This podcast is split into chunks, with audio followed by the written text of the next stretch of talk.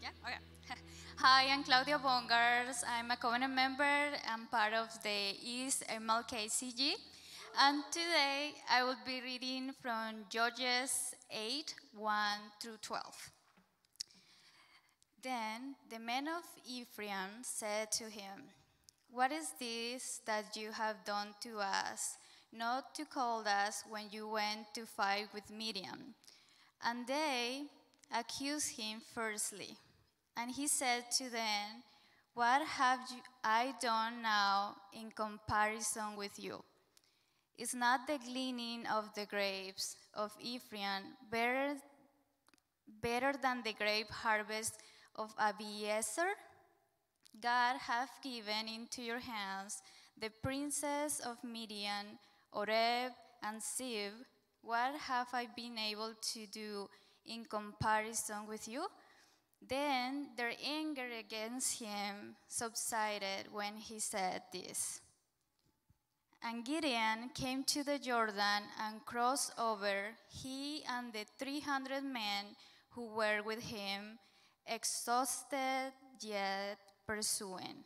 So he said to the men of Succoth, Please give loaves of bread to the people who follow me, for they are exhausted, and I am pursuing after Zebah and Zalmunna, the kings of Midian.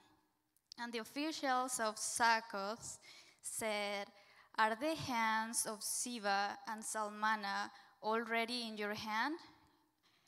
That we should give bread to your army? So Gideon said, Well then, when the Lord has given Zebah and Zalmunna into my hand, I will flail your flesh with the thorns of the wilderness and with briars. And from there he went up to Penuel and spoke to them in the same way.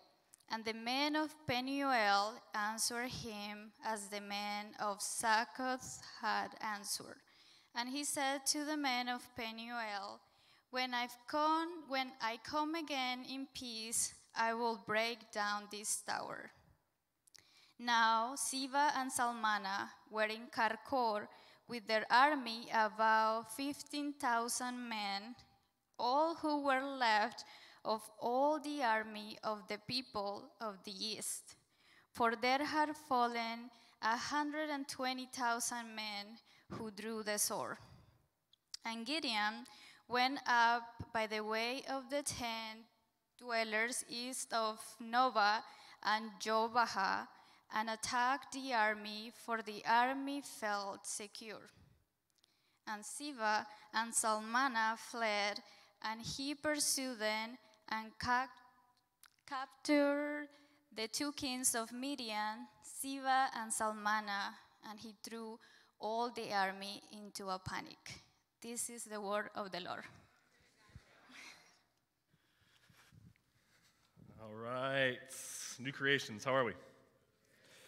Good, good, good. Hey, uh, football season is officially over. And so now the temptation to miss church, to be ungodly, just to watch the Cowboys lose, it's past you now. All right? Uh, praise God. He will not let you be tempted beyond what you can endure. Um, hey, hopefully next season we're back to the mornings and then all them bales will be removed from you, all right? Um, hey, we are in week four studying our beautiful, broken hero, uh, Gideon. And uh, as we're looking at the book of Judges, I want to give a really, really high recap just in case you weren't here. And I would encourage you to go back and to check some out and listen to some of the sermons if you've missed some. I know for me, they've been both nurturing, they've been really convicting and uh, challenging, and I hope that they've been a blessing for us as a body. But they're also building on top of one another. And so hopefully you'll be able to gauge with that. Uh, we're talking about pushing back darkness in this series at large, which is one of our distinctives here at the well. And the first week we talked about pushing back darkness internally. And so before we push back darkness out there, then we have to push back darkness in here. And if we don't, then everything that we do out there will be laced with a little bit of leaven, and a little bit of leaven ruins the whole lump. And so it's important that we find this holiness before we seek to be used by God. And then two weeks ago, we talked about our families and pivoted some to what God is trying to do in the midst of our communities. Because not only does He want to change darkness in here, but He also wants to change darkness around here as well. And often through the family is where we can see Christ working most clearly. So, how can we push back darkness there?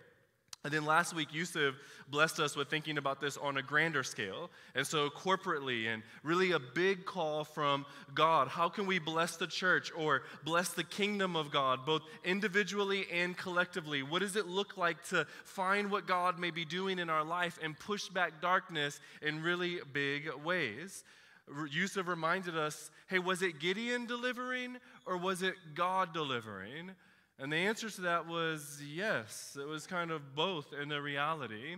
To remind us, Ephesians chapter 2, verses 8 through 10, which are often quoted, but things that we tend to forget. It says that you, right, all of us, we've been saved by grace. And that's through faith. And it's not our own doing. So it's not like we're the ones that are doing something here. This is God doing. In fact, it's not a result of any of our work so that no person may boast before God. So God is the one saving.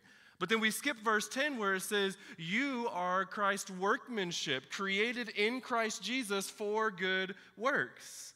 And so is it you working or is it God working? Yes, right? God wants to partner with us, or rather have us partner with Him, that we would push back darkness together. God wants to use you, family. God is looking to, for those whose hands are ready, whose hands are strengthened by the Lord to be used by God to push back darkness. And so we ain't that dope, is what Ephesians 2 8 and 9 tells us, right? We ain't got that much inside of us, and yet God wants to use us to make an impact in verse 10. And so today we kind of tie all of that reality together the internal, the family, the bigger call, and we tie it all together. And you already got little sermon props. right? I'm going to talk about that some. I'm excited what we're going to do with these as well. In fact, on the back of one of them, it should say winner, and that person gets a new car. The person sleeping was like, a what? right? uh, just kidding, by the way, if you're looking for that, okay? Wrong church, all right? We need your car, shoot, all right? Uh, but let's dive in. And so Gideon, he won this crazy victory. That's where we left off last week. And now his enemies are on the run and he's chasing them and trying to complete this work so that he might be fully freed from oppression. And his people are bugging, y'all. Right? We see in verse 1, Ephraim are like, Why didn't you call us into battle? Okay, that's what they were sounding like. I guarantee it. All right? You see that there in verse 1. They say, Hey, what were you doing? Why did you not call us? Hey, what about us? What were you thinking? They wanted glory and the honor of the battle as well. In fact, Yusuf showed us last week that they this very thing is what was going to happen. That God warned them in chapter 7, verse 2. He says, Look, I must shrink the army. Why? So that people would know that it was me that was the one delivering, because if I do not deliver, then the people will try to take glory over me. It says that, I think that's on the screen, chapter 7, verse 2. Yeah? There we go. Israel will boast over me. They wanted glory. They wanted honor. They wanted to boast. They wanted the victory of God and the recognition of God. It was all about them. In fact, they didn't really seem to care about God's glory at all. They cared about their name and their fame and their significance. Now, look at chapter 7, verse 24, though right? Gideon did, in fact, call down Ephraim. He said, Hey, all the hill country of Ephraim, come on down and pursue the Midianites with me. See, if I was Gideon, I'd be like, Nah, fam, I got them receipts, right? Like, look at it, it's right there, okay? Gideon doesn't do that because he ain't pagan, okay? But we see that the people of Ephraim, they were against Gideon. In fact, in uh, verse 1 again, it says that they accused him fiercely. This is biblical language for that of an enemy. And so it was like Gideon was wronging them to an extent, almost like Gideon was a Midianite himself. And so there's a couple of things that we can take from this right away. The first one is that whenever you, family of God, are serving the Lord, be careful that you're not like Ephraim. Don't be like the people of Ephraim here where it appears like you care about the things of God, when in reality, you're only using God's mission to increase your own personal worth. That's not just me, right? It's like, tell me this is a good sermon. I mean, who are we doing this for at that point, right?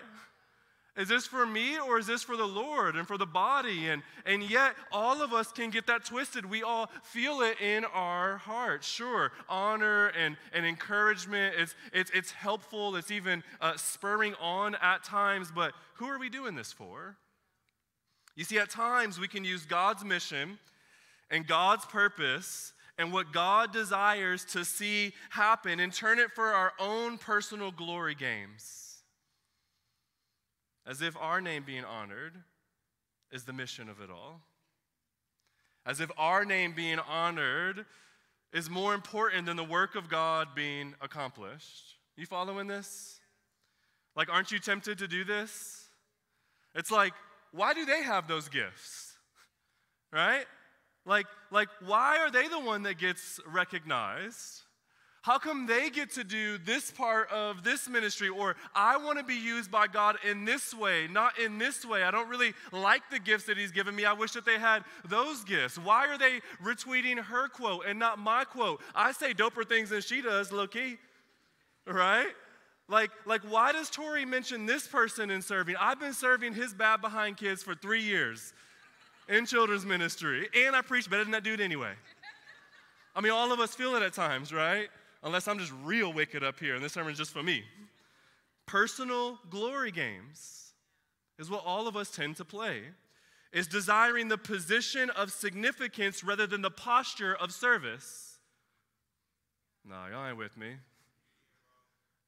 Significance rather than service is usually what we're after, is it not? That's a young man's game, and we're a young church, and that's something that it is easy for us to get wrapped up in is our kingdom over God's kingdom. And you do not need this, beloved. You do not need this. God gives you eternal worth in his son. Your worth is found outside of you in Christ, not inside of you by what you produce. Your worth is found in the finished work of our King Jesus. God gives you eternal worth in His Son, and His mission is now a privilege that we get to serve and be a part of. Be careful not to be like Ephraim and be adulterating God's mission for your own personal insecurity boost. You don't need to do that. Your worth was secured and finished in the blood of Jesus unless we're saying his death is not enough. It is. We don't need to be the center of attention like Ephraim desired here. Secondly, though, not only can we be tempted to be like Ephraim in needing the glory of God, but we can also be on the receiving end of some Ephraims. You know what I'm saying? Whenever you're doing the will of God, sometimes it be God's own people that are against you. Notice Gideon had to defeat Baal in the first week we looked at. He had to defeat the sin of his own family. Then he had to go defeat the Midianites. And now the enemies of, of Gideon's are within Israel itself. It be your own people, y'all. Right? Sometimes it be the church that's stunting the mission of the church. Be prepared for this. Now, listen, I, I know the danger of saying something like this because often it be super godly people that be rebuking you because of your sin, and you be like, bunch of Ephraim's. All right? No, all right? You being pagan, okay? And so don't be foolish, all right? Like, listen to what others say. They may be pointing out a blind spot in your life, but also recognize that sometimes people are hating on what you're doing because of their own sin. Let the Spirit of God discern which is which in your life. Whatever the case, whether it be your own sin or the sin of the world around you or even the sin of the church inside of the church, there is always going to be hostility when you are trying to do the mission of God.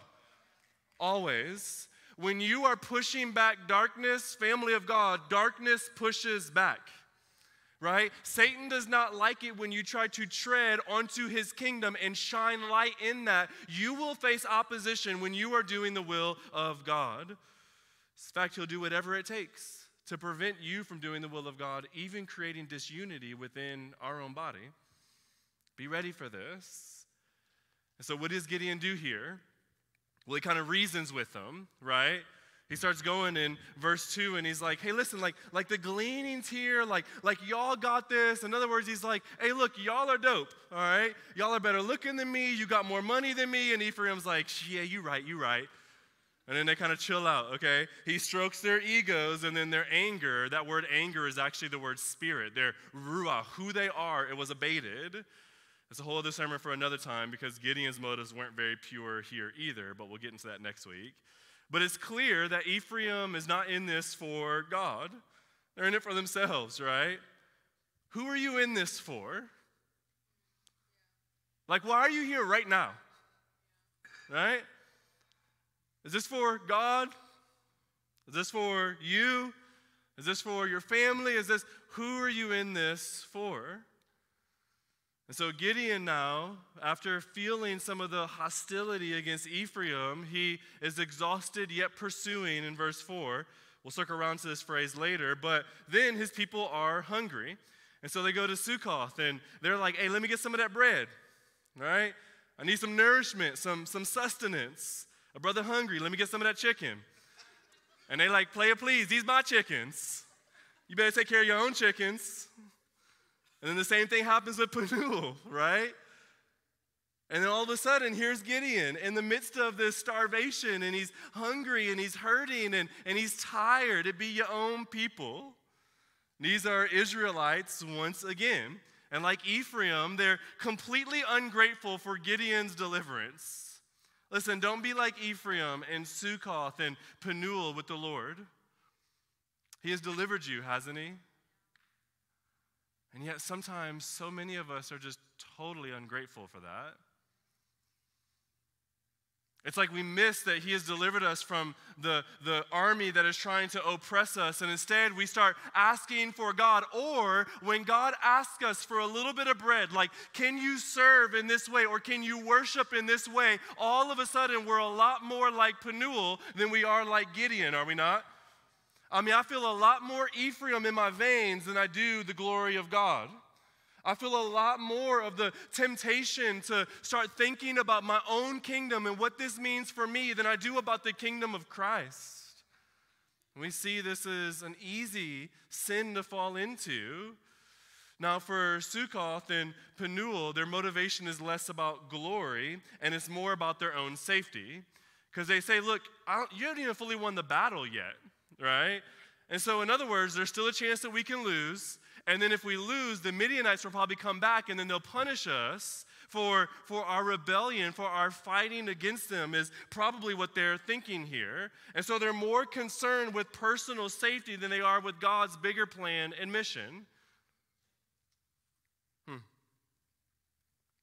I don't know about you, but I feel a lot more Ephraim in my veins than Gideon. I want the blessing of God without going to war with God. And then, in not desiring to go to war with God, I miss both the blessing of God and the presence of God while I'm battling with Him. Prudence, or so these people position, was the reason for not wanting to help the purposes of God prosper? Or was it faithlessness? It can be hard to discern between the two prudence and faithlessness, wisdom and fear, our zeal for the Lord and our taking care of the things around us. But must our comfort always be the determining factor for our involvement in God's mission? Y'all ain't with me today. It's like, I ain't that comfortable, so I don't know if I want to serve the Lord. It's hard. So I don't know if I want to give myself to Christ. You're right, it's not comfortable, family. You're on earth, right? Like, like we are always going to feel this brokenness of the world because we are not yet home. But must that be the thing that stops us from sacrificing for the kingdom of God, our comfort? And yet, that's what it is here. And so Ephraim, they wanted to be called much earlier, and Sukkoth, they wanted to be called much later. And it's like, dog, can a brother catch a break? Right? Like, like Gideon is facing it from both sides in reality. And what it really feels like in the midst of this is like, whose side are these people on? Like, are they on Gideon and the Lord's side, or are they on actually the Midianite side? Or are they here for themselves? You see this army that's going, that's fighting on your behalf, that they are trying to win, and you're just like, meh. Or why didn't you call me? Whatever it might be, desiring the glory or the win without the effort, without really getting involved in the fight. And this can actually work against the mission of God and what He's trying to do. Can I contextualize this for us a little bit? For our church, for example, we uh, want to see churches planted, right?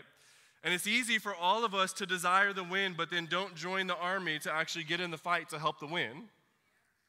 And then what you're doing is you're actually uh, working against the will of God when you are doing this, and therefore you begin to wound the people of God and even the name of God itself. When we're selfish like Ephraim or uninvolved like Sukkoth, we miss out on the blessing and the joy of the Lord. Now, I know the danger in saying something like that at a church like the Well, that it could be very easy to sound like all of a sudden we're focusing on the church. And I want to say this very clearly. Please do not miss my heart here. This does not have to be about the well at all.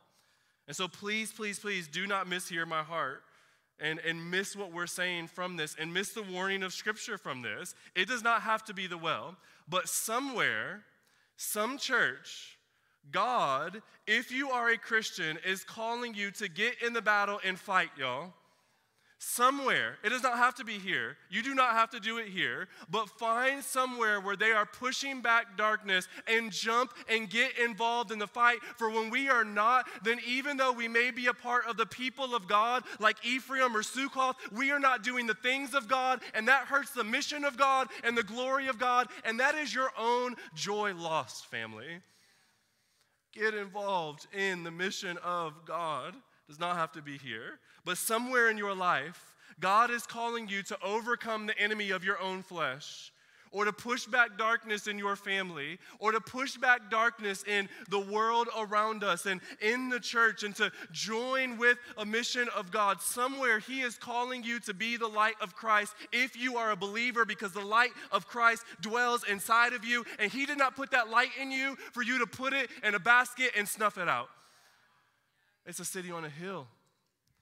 The mission of God has always been what God is calling us into. And note, you do not have to do this alone. In fact, you cannot do this alone. There are still 300 men that are here with Gideon that is pursuing God's name together. And so there's always going to be this individual call and a corporate call. And when we bleed those together, we push back darkness for the kingdom of Christ, y'all. This is serious. Like, like I know that there's a heaviness in this because it is heavy, y'all. It's the glory of God. And the number one thing that Satan wants to prevent is God's name being worshiped. Is people coming into the kingdom. What we are doing here, it matters, y'all. It matters. Get involved somewhere. And so Ephraim and Sukkoth and Penuel, they totally miss it, right? Which is a really big warning for us. It can be easy to be around the mission of God and not in the mission of God. It's easy to be around what God's doing, not in what God is doing. He has prepared a work for you, family. And so, what is that in you? What is the work of Christ that God has prepared in you? And where are the Ephraims in your life that you need to remove that would prevent you from being all sold out for Jesus? Now, listen, contrasted with this negative example, we have the positive example of Gideon and Gideon's faith throughout this section. Notice in verse 7 and in verse 9, Gideon knows that he's going to find victory in Christ. Now, where's the Gideon that you need to embrace in your life? Where you find this confidence in Christ. Don't miss this, y'all. There's still 15,000 men that are out there and there's 300 of them. The odds still ain't that good, right? And yet, here's Gideon saying, God will do this. He has this confidence in God now that he is going to move. Now, Gideon's acting a little bit sus here, too, all right? I ain't gonna lie, let's not get it twisted. But that's the sermon for next week. Come back, okay? My man's trying to flail dude's flesh and stuff, right?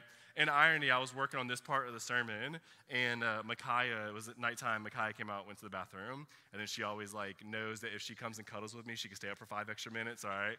So she's cuddling with me and she reads this section and she's like, wait a minute. Gideon says he'll come in peace and then he's to break down the tower. That doesn't make any sense at all. Those two things are against each other. I was like, look at you, little exegete. I feel you. She got to stay up six extra minutes then, all right? So my man's ain't fully there either. Gideon's not, okay? But he's this beautifully broken hero. There's beauty and there's brokenness. That's why I love this character because I think that you and I can relate to this. We do not have to be the superhuman superheroes of the faith. Even with brokenness, God can use it and begin to maneuver in you to push back darkness. Family of God, you don't have to be perfect. You already serve a perfect one. God wants to use you to push back darkness. There's this faith in Gideon, though, that I don't want to miss. He's in Hebrews 11 for a reason. Now, I want to go back to this phrase, though, because I believe this is where Gideon's faith is coming from. In verse 4, he says that he was exhausted, yet pursuing. Gosh. Um, I would encourage you to commit this phrase to memory exhausted, yet pursuing. Y'all, walking in the mission of God is hard and taxing and tiring sometimes. And yet, exhaustion towards Christ is always worth pursuing because there's a life in it, y'all, both in this life and in the eternal one to come. Listen, a lot of us are willing to be exhausted for a lot of things that have nothing to do with the kingdom of God. Yeah? We get exhausted trying to pursue that raise, exhausted trying to get said person to like us or to be successful at this or, or to, to raise them kids in a way that actually makes us look good, has nothing to do with the kids, it's our own glory. We get exhausted pursuing a lot of things that have nothing to do with the kingdom of God. And then sometimes we can come into the kingdom of God and feel like, dog, I'm tired here too. Right? Now, don't get it twisted. There's a different type of tired in Christ. One tiredness leads to death and it consumes you and it keeps asking for more and more of you till you are nothing at all. The other tired sanctifies you and it asks for less and less of you as you put on more and more of Christ. There's a difference between the two, but there's tiredness in both of them. Even though I walk through the valley, God is with me. And when God is with you, then your yoke and your burden, it becomes a light and easy. But you're still in the valley, y'all. There's still a yoke and a burden. It is hard sometimes. It can be exhausting, but exhaustion towards Christ is unlike anything this world has to offer, for their return on investment of your input is nothing. Christ is eternal reward, it's Himself. It is the kingdom of God. He is eternally worthy and eternally worth it. Being in the mission of God is not always easy, family. There have been many times where I have been freaking exhausted, y'all, walking in what I believe that God has called me to. I was talking with Tyler Collins this week, one of our uh, mobilizers here at the well, and he was saying how uh, in ministry he remembered getting called in and feeling like, oh, bet, like I get to go do ministry. And he was saying that, man, he was in this job where he was in sales and working with finance and people's personal finances, and it's just this grind, and he's putting in all of these hours. And he said, secretly, he was like, man, I'm about to go do ministry and drink some coffee. I got it made. And then he was telling one of our teammates that he was like, Dog, I put in just as many hours, and now I have this emotional and spiritual side too. It's way harder right? Like, why did I pursue this? And I feel that sometimes, y'all. Like, even in my own life, it is just hard sometimes, y'all. It is exhausting and tiring. I think about this season in my life right now where I feel like I am running and running. And I'm like, yo, can I get some bread? And I ain't talking about money, right? like just something. Can I get something? I think about it, even in our own church, right? Like I'm the lead pastor here at the well, which means a lot of preaching and, and vision and, and trying to orchestrate different things, even things that people don't ever think about. Like somehow I've kind of turned into a real estate agent trying to find a dang building for us, right? and I'm tired because I keep getting these no's. And, and then I'm also trying to lead the elders and also trying to lead our staff team. But then I'm also like the community group pastor right now because we've been trying to hire for that mug for a while and I'm trying to lead our shepherds and lead our coaches. And then I'm also kind of doing this AP sort of role where there's all these projects and I'm needing to help start and oversee. And oh, by the way, we just sent off a church uh, and I'm their coach trying to make sure they make it and bringing on more so that we can keep pushing back. It's tiring, y'all. Like, that's not to mention, we just trying to sell our house and ain't getting no offers in this mug, right? And it's like, dog, I'm having to pack up my suitcase and unpack every single night. That junk is tiring, y'all. I got four kids, right? And I got four kids. it's exhausting sometimes, y'all. I'm just keeping it real. Not looking for sympathy. No, I'm just saying, look, y'all, life in Christ is hard sometimes. I had a teammate that came up to me this week and said, Hey, are you okay? And I was like, I'm, I'm Gucci. What you mean? And they're like, no, like for real, like I feel really, really, really, really heavy for you. And I was like, I know. It's like exhausting sometimes, Joe. Pursuing Christ and the mission of God, it can be tiring. And I remember about uh, six or seven weeks ago, right before we started this series, I didn't even think about the tie until I was working on the sermon this week. I sat over there and I just started weeping. I was tired. And I was just like weeping and I was kind of angry and I was like, I know what I was feeling. I had all these random emotions that were kind of coming out all at once, you know? And all of a sudden, I feel like the Lord told me, hey, open your eyes.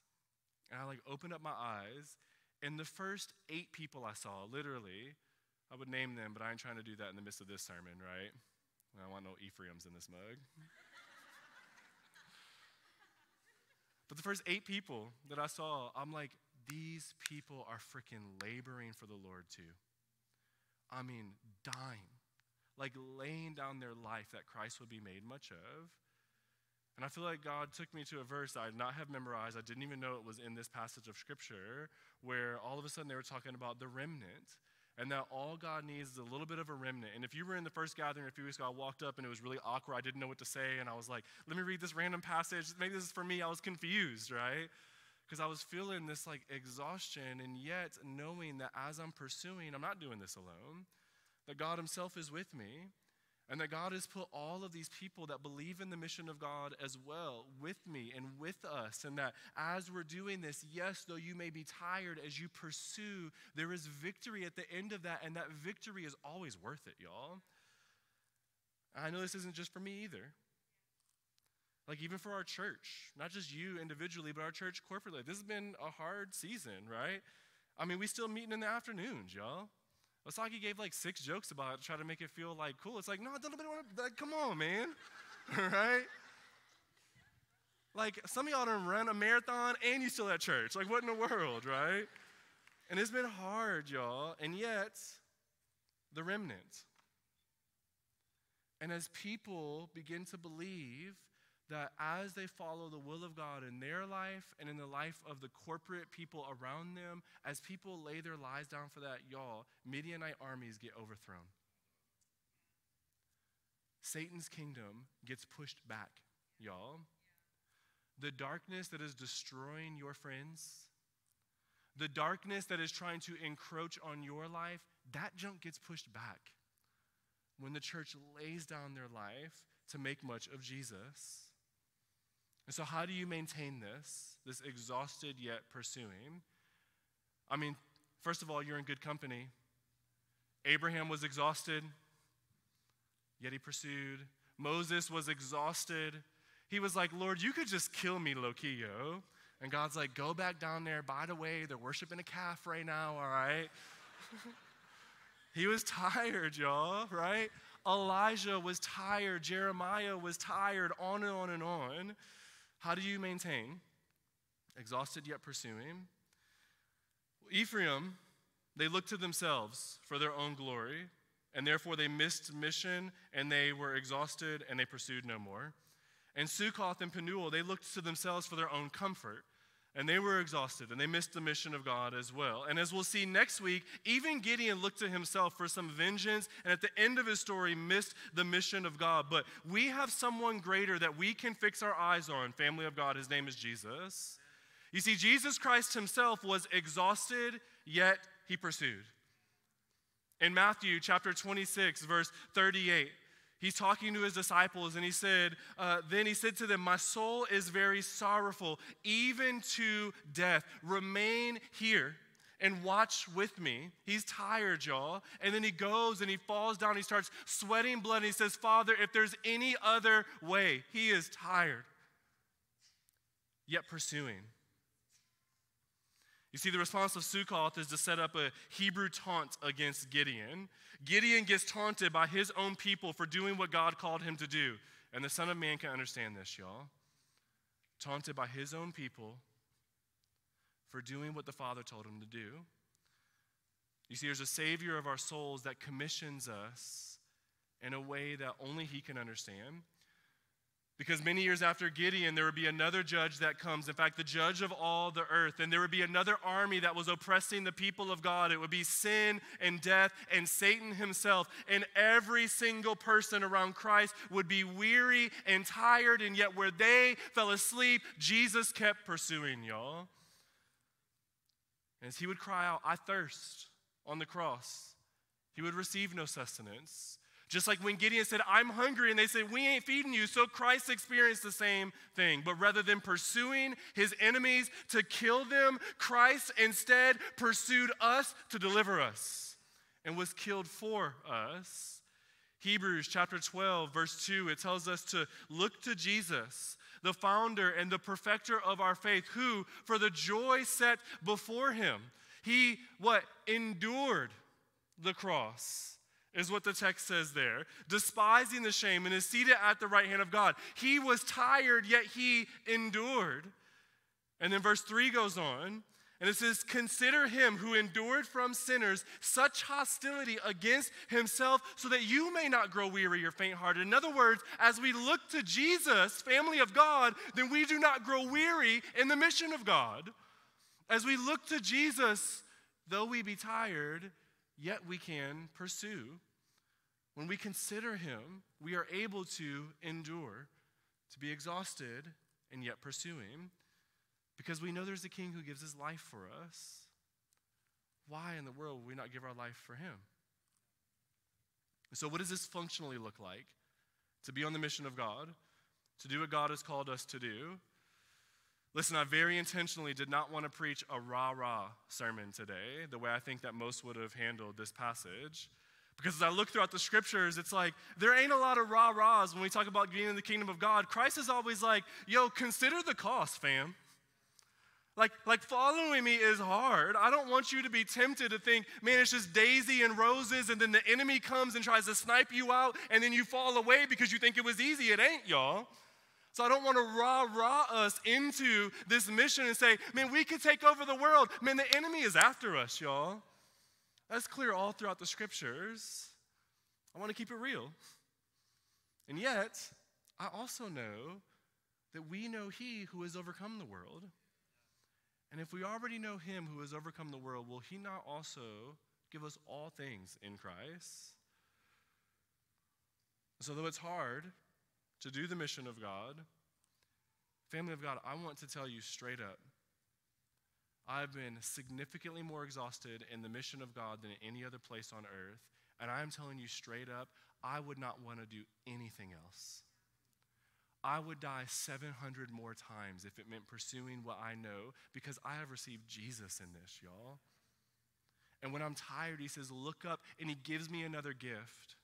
And it lasts for a little bit, and then I get kind of tired, and then he opens up the scripture, and then it lasts for a little bit, and I get tired, and I get more and more of Jesus, and I can feel him chipping away who I am in my flesh and trying to highlight himself in me. I would want nothing else, y'all. Pursuing the mission of God is worth it. And so, what does this look like? Well, each of us, I think it looks like something individually. And that's what we have these cards for. I want you to take them out and just look at them, okay? This is what I want us to make a commitment before God. And we're not gonna have a ton of time to do this right now, and I don't wanna like gas you up and we're all hype and we're like, we're gonna take over the world. And then we go home, we get tired, okay? Like, pray on some of this stuff. But I believe, family of God, that the Spirit of God has been speaking to us throughout this series. I believe that a couple of weeks ago, you probably knew what it looked like to push back darkness in your own personal life. And so I would encourage you hey, write that down and then write down some prayer that you want to pray for God. Keep this bad boy in your Bible and then pray through it. I believe He's done that with our family, I believe He's done that with the church. And so on the screen, I just have an example of what this could look like. This isn't mine, all right? So don't be like, oh, here's Tory's, all right? I haven't written mine yet. It's blank, okay? Mine says winner on it. I get a car. I'm just kidding. All right? But I want us to think about hey, what does this look like? Maybe there's practical next steps. Maybe there's theoretical next steps. Man, I would encourage you while we're praying, while we're worshiping, sit in here for an extra minute after the gathering is over and maybe write some stuff down. While I'm talking right now, if there's stuff that God has been speaking to you, man, write some of that down and pray through that, y'all. What does it look like for you individually it's going to be hard. It's going to be worth it. And then what does that look like for us corporately as well? Well, as you know, as a church, we desire to see 100 churches planted nationally and 100 churches planted internationally. And even though it can be tiring, even though we just sent out like 45 of our best people, and I'm like, yo, where's this person at? Oh, they with Juhan, right? And it can be difficult at times. I still believe, though tired, it's worth it to pursue that you could be exhausted yet pursuing. And so, as we think about planting churches, I would encourage you, man, what is God calling you into? How is He calling you to, to think about this actively and to, to work in this? Or as we're trying to bless other people, to, to build even this church, that people would understand when what is God calling you into? Part of the corporate is probably, part of your personal corporate is probably going to be our elective corporate as well, or collective corporate as well. But I want to introduce somebody. If you're a covenant member, you already know this, and you got an email from us. And if you're like, I ain't get no email, it's in your spam, all right? Google started hating. The enemy be pushing out. All right, no, I'm just kidding. Go check your spam, all right? But uh, right after, by God's grace, we sent out Juhan, about a month later, we actually got our new church planter. And so I want to invite Travis and Excel DeLuna to come on up. Y'all come on up.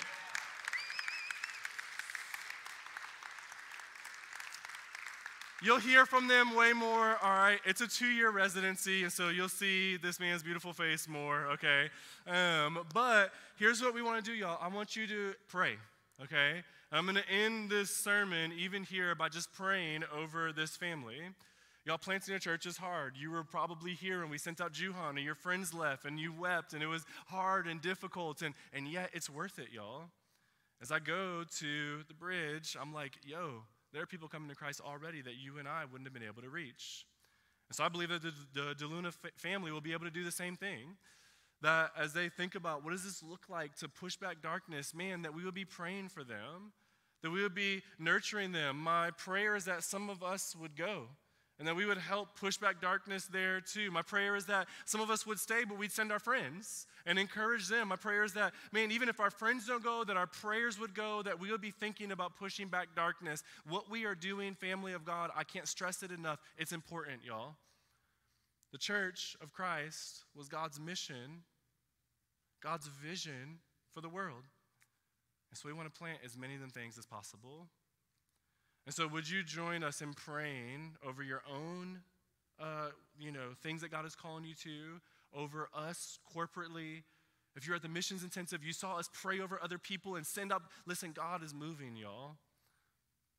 I want to join in praying that. So, would you join in praying with me?